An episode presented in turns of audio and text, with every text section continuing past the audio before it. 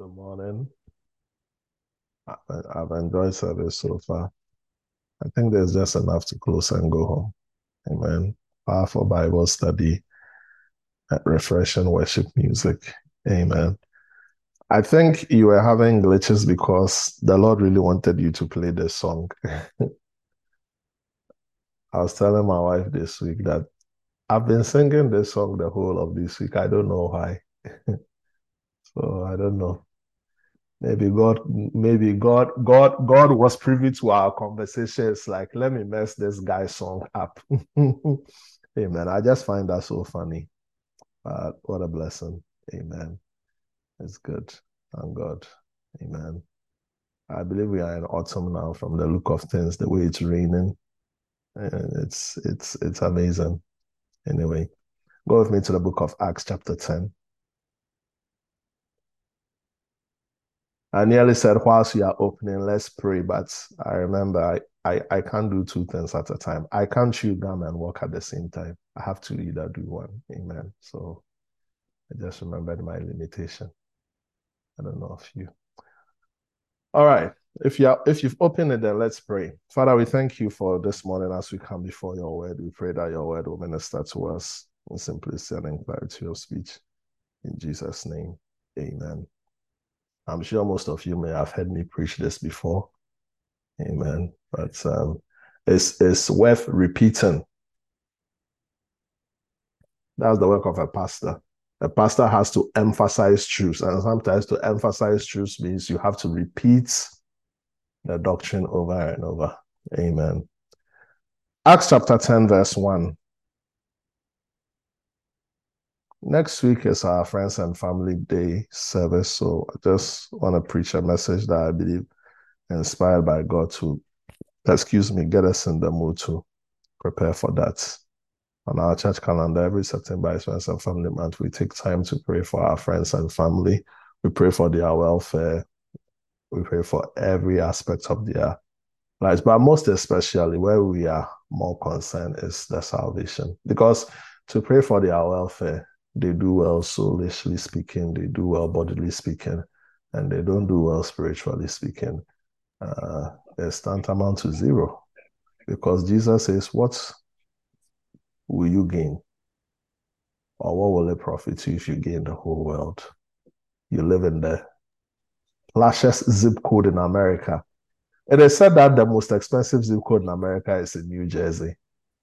And surprising. Well, you live in the most expensive zip code in the United States. You have it all, but you don't have Christ.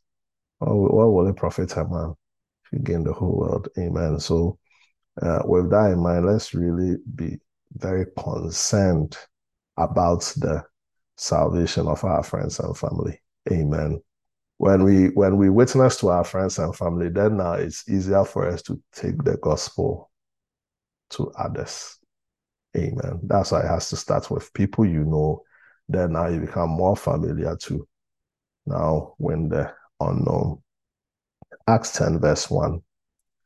There was a certain man in Caesarea called Cornelius, a centurion of what was called the Italian regiment, a devout man, one who feared God with all his household, who gave alms generously to the people and prayed to God always. About the ninth hour of the day, he saw clearly in a vision an angel of God coming in and saying to him, Cornelius. And when he observed him, he was afraid and said, What is it, Lord? So he said to him, Your prayers and your alms have come up for a memorial before God. Now send men to Joppa and send for Simon, whose surname is Peter. He is lodging with Simon a tanner, whose house is by the sea. He will tell you what you must do. And when the angel who spoke to him had departed, Cornelius called two of his household servants and a devout soldier from among them who waited on him continually. So when he had explained all these things to them, he sent them to Joppa. Amen. Interesting scripture. Cornelius was not a Christian. Cornelius was a religious man. not a Christian. When we read the subsequent verses, we will see on record his conversion. This was a religious man who just loved God. He feared God. He believed in God. And there are people among us like that. God also has a heart for them. You know, there's one thing that you have to understand. Eh, you can't earn the good graces of God. You just can't. Because look at his description. He's a devout man very devoted, who fears God with all his household. There are some there are some Christian men, they can't even let their household fear God. This is a religious man. If you are under the roof of Cornelius, you have to serve the God of Abraham, Isaac, and Jacob. And there are some Christian men, they can't even control their whole house to serve God. And yet they say they are Christians. There's a religious man. And he gave alms generously. He was a giver. He gave and prayed to God always. But he was not a believer.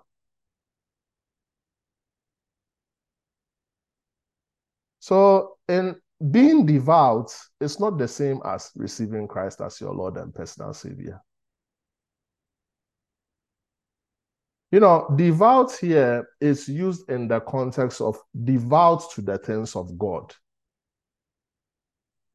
Devout also means devotion or devoted. You can be devoted to the things of God. It doesn't mean you are a Christian.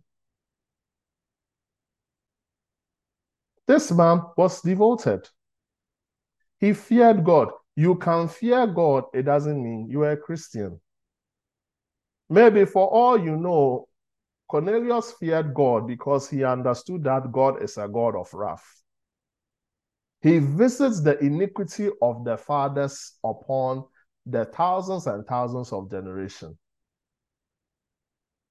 Maybe that's why he feared God. So fearing God is not the same as receiving Christ as your Lord and personal Savior. Giving alms generously is not the same as receiving Christ as your Lord and personal Savior. We have to understand that. You can be very charitable indeed. It doesn't mean that you're a Christian. I remember once upon a time I read about a celebrity who gave the largest donation in the Make a Wish Foundation It's the largest in history. $10 million. It's good. But it's not the same as being a Christian. So you can give $10 million to Make a Wish Foundation, which is a very, very good thing. But if you are not a Christian, it still doesn't earn good graces with God. You see, making your whole house to fear God and subscribe to your beliefs doesn't mean you're a Christian. So Cornelius was a very good man. If you look at Cornelius, he was a very good man. But God sees saw to it that he was in need of salvation. Everybody needs salvation.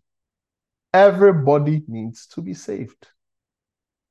And if we call ourselves Christian, we should carry this passion of the gospel.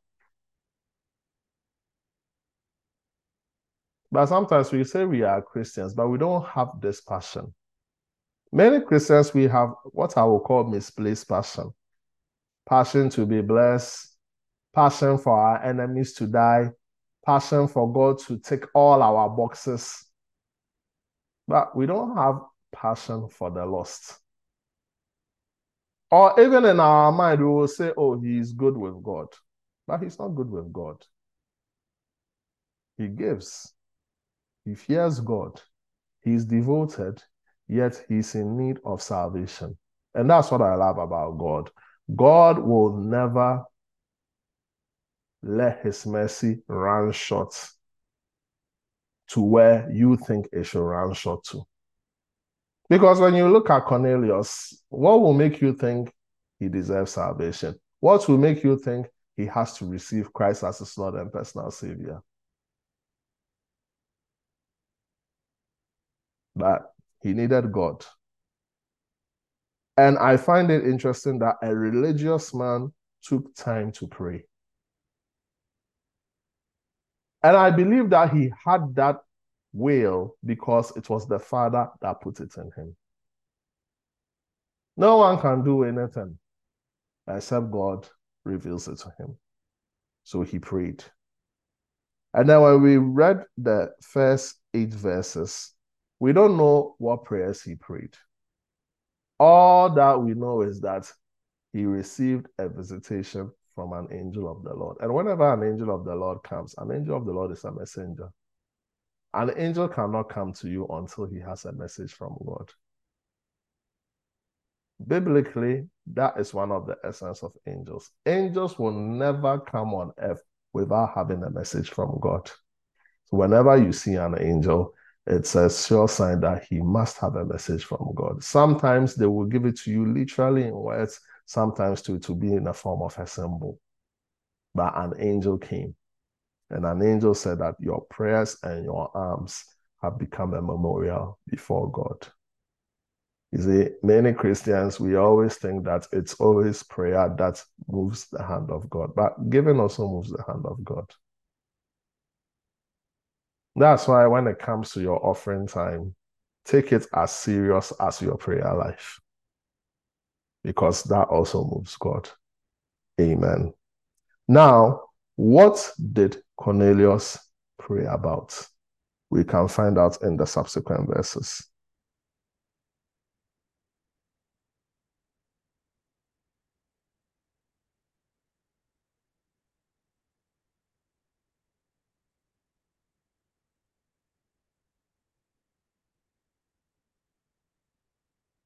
Acts chapter 10, verse 24.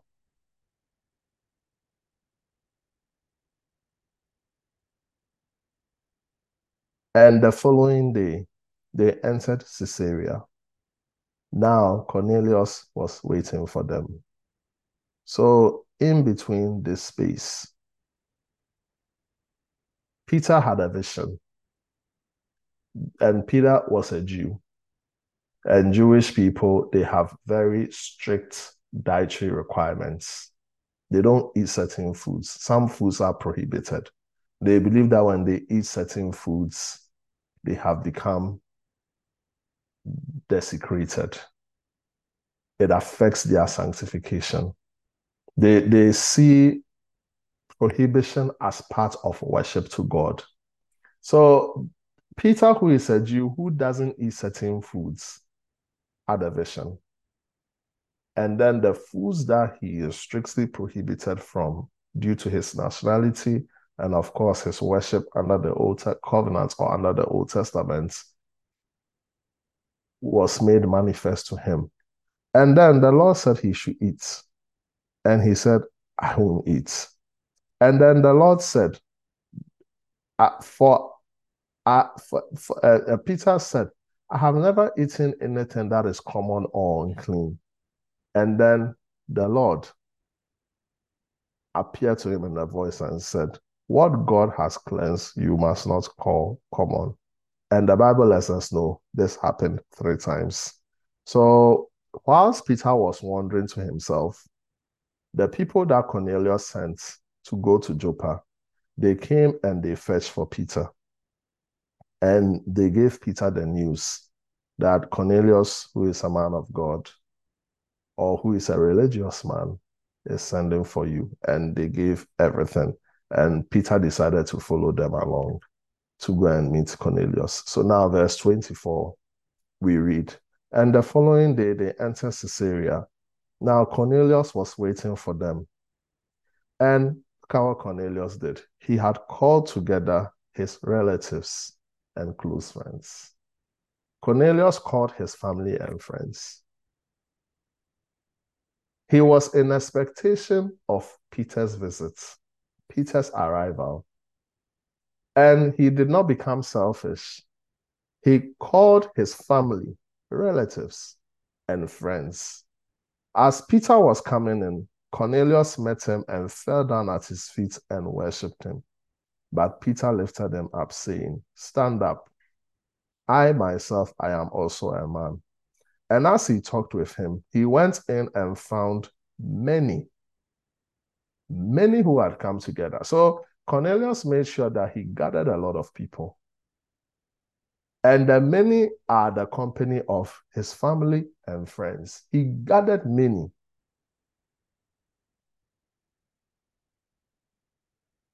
And they said to him, You know how unlawful it is for a Jewish man to keep company or go to another nation. But God has shown me that I should not call any man common or unclean. Therefore, I came without objection as soon as I was sent for. I asked then, For what reason have you sent for me? So now listen to Cornelius. So Cornelius said, Four days ago, I was fasting until this hour. And at the ninth hour, I prayed in my house, and behold, a man stood before me in bright clothing and said, Cornelius, your prayer has been heard, and your alms are remembered in the sight of God. Send therefore to Joppa and call Simon here, whose surname is Peter. He is lodging in the house of Simon, a tanner by the sea. When he comes, he will speak to you. So I sent to you immediately, and you've done well to come. Now, therefore, we are all present before God to hear all the things God commanded you by God. So in verses 1 to 8, the angel said, Your prayers and your alms have come up as a memorial before God. Now, Cornelius is narrating what he was praying for. He was praying for salvation. Because I believe Cornelius came to even realize that being a devoted man is not enough. Being religious or having some religious belief is not enough. Giving alms is not enough. I need to come to a place where I have a personal relationship with this God. Cornelius realized that he fasted and he prayed. And why did he call his friends and family? Because he was praying that I don't just want to be the only person who will experience salvation. If salvation should come, it should come for me my family, and my friends. And that is why when he heard that Peter was coming with eagerness and expectancy, he called his family and friends because he really wanted to hear the things that God had commanded Peter to say. And then when you read verse 34, Peter opened his mouth and said, In truth, I perceive that God shows no partiality. If you read other versions, it has the popular phrase, God is not a respecter of persons. God is not a respecter of persons. It doesn't matter where you come from. In the case of Peter, he was looking at non Jewish people who were not part of the covenant of God. God still included them in the plan of salvation. God is not a respecter of persons. God does not care whether you are a religious man. Do you have a relationship with me? God is not a respecter of persons. God is not a respecter of persons. He doesn't care how checkered your past is. God is not a respecter of persons. God is not a respecter of persons. Everybody deserves salvation. Everybody merits God's grace. Please, as you hear this message this morning, hear the heart cry of God. The heart cry of God is that He doesn't want anybody to perish, and He is prepared to go at any extent possible that one will be saved. But in every nation, verse 35, whoever fears Him and works righteousness is accepted by Him. So now, from verse 36 to verse 42, is Peter's sermon. Peter preached to Cornelius and his household. He talked about Christ, he knowing Christ from experience, knowing him by revelation, who Christ is. He talked about his death. He talked about when we are now receiving and you believe in his name, you receive the remission of sins, the forgiveness of sins. Cornelius did every good thing, but deep down he wasn't satisfied. He knew there was more to being religious, more to being generous, more to being just a good person and being admired by society. He knew there was more to it. But thanks be to God that when he prayed, God answered his prayer. God wants everybody to experience salvation. So now, verse 44 after whilst Peter was still preaching, the Holy Spirit fell upon all those who heard the word. Hallelujah. Cornelius, his family, and his friends experienced the power of the Holy Spirit and those of the circumcision. So Peter went with a group of people. That's why they are called those of the circumcision, because they were Jews. They identified themselves by circumcision because circumcision was a sign that Abraham had a covenant with God that in blessing I will bless you and that you will be a father of many nations. So it was something big. It, it, it was a covenantal rite. Today, circumcision is more biology and scientific, but in those days, circumcision was a covenantal rite. They were astonished because the gift of the Holy Spirit had been poured out on the Gentiles also, for they heard them speak with tongues and magnify God. Not only did Cornelius, his family, and his friends experienced salvation, which comes with the remission of sins, the forgiveness of sins, they also experienced the gift of the Holy Spirit and they spoke in tongues that very same day. Then Peter answered, Can anyone forbid water that these should not be baptized who have received the Holy Spirit just as we have? And he commanded them to be baptized in the name of the Lord. So look at a powerful thing that happened to them. They received salvation, they received the gift of the Holy Spirit, they spoke in tongues, and they were water baptized the same day. God heard Cornelius' prayers. I get so encouraged reading this because God listens to every prayer. Cornelius was not a Christian, he was a religious man. Yet he saw the need to fast and pray for four days for the salvation of himself, his family, and his friends and God met his prayer request. I just want you to understand this morning the heart of God. God doesn't just want only us to be saved, He wants us, our friends, our family, every stranger to be saved because God is not a respecter of persons. Our friends and family month will end on 30th. And then Sunday, 1st October, is our Friends and Family Day service. Hear the word of the Lord being spoken to you this morning. What are you going to do? Who is your friend? Who is your family member? Are they saved? When the roll is called up yonder and they meet with Christ, Will they have a seat with him? We should start to think more about these things.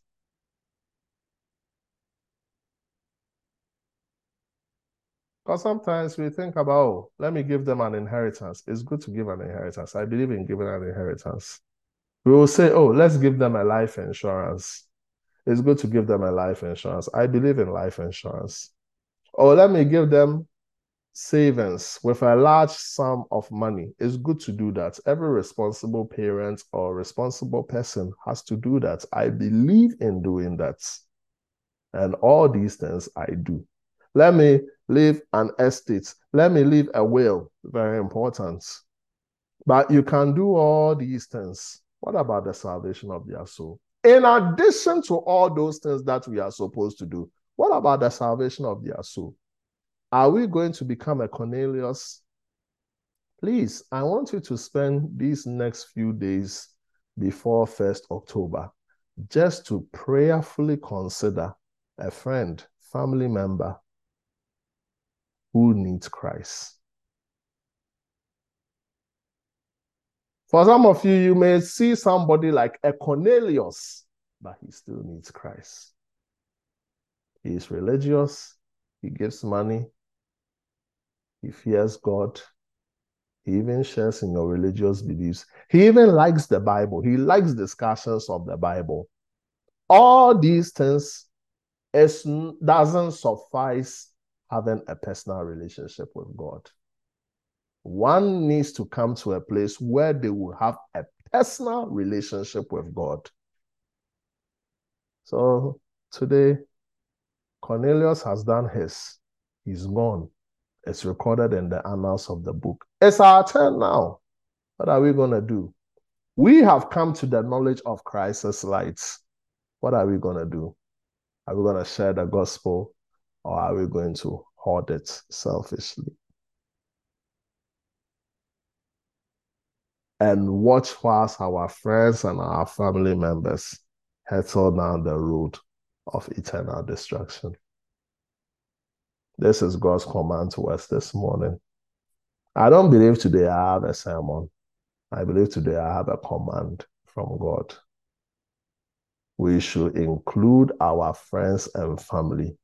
Let us go all out.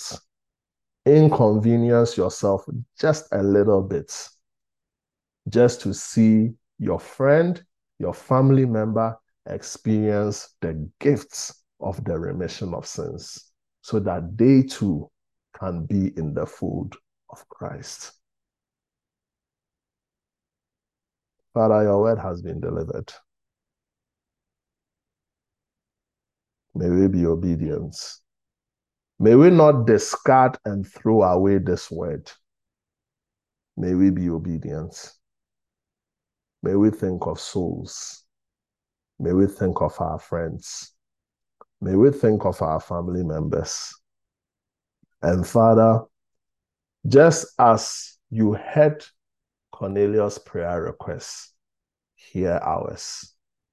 Your scripture lets us know that when we take time to pray for our friends and our family members concerning their salvation, you hear, O Lord, let our prayers come before you like Cornelius's came before you. Let it be answered in Jesus' name. Amen. God bless you.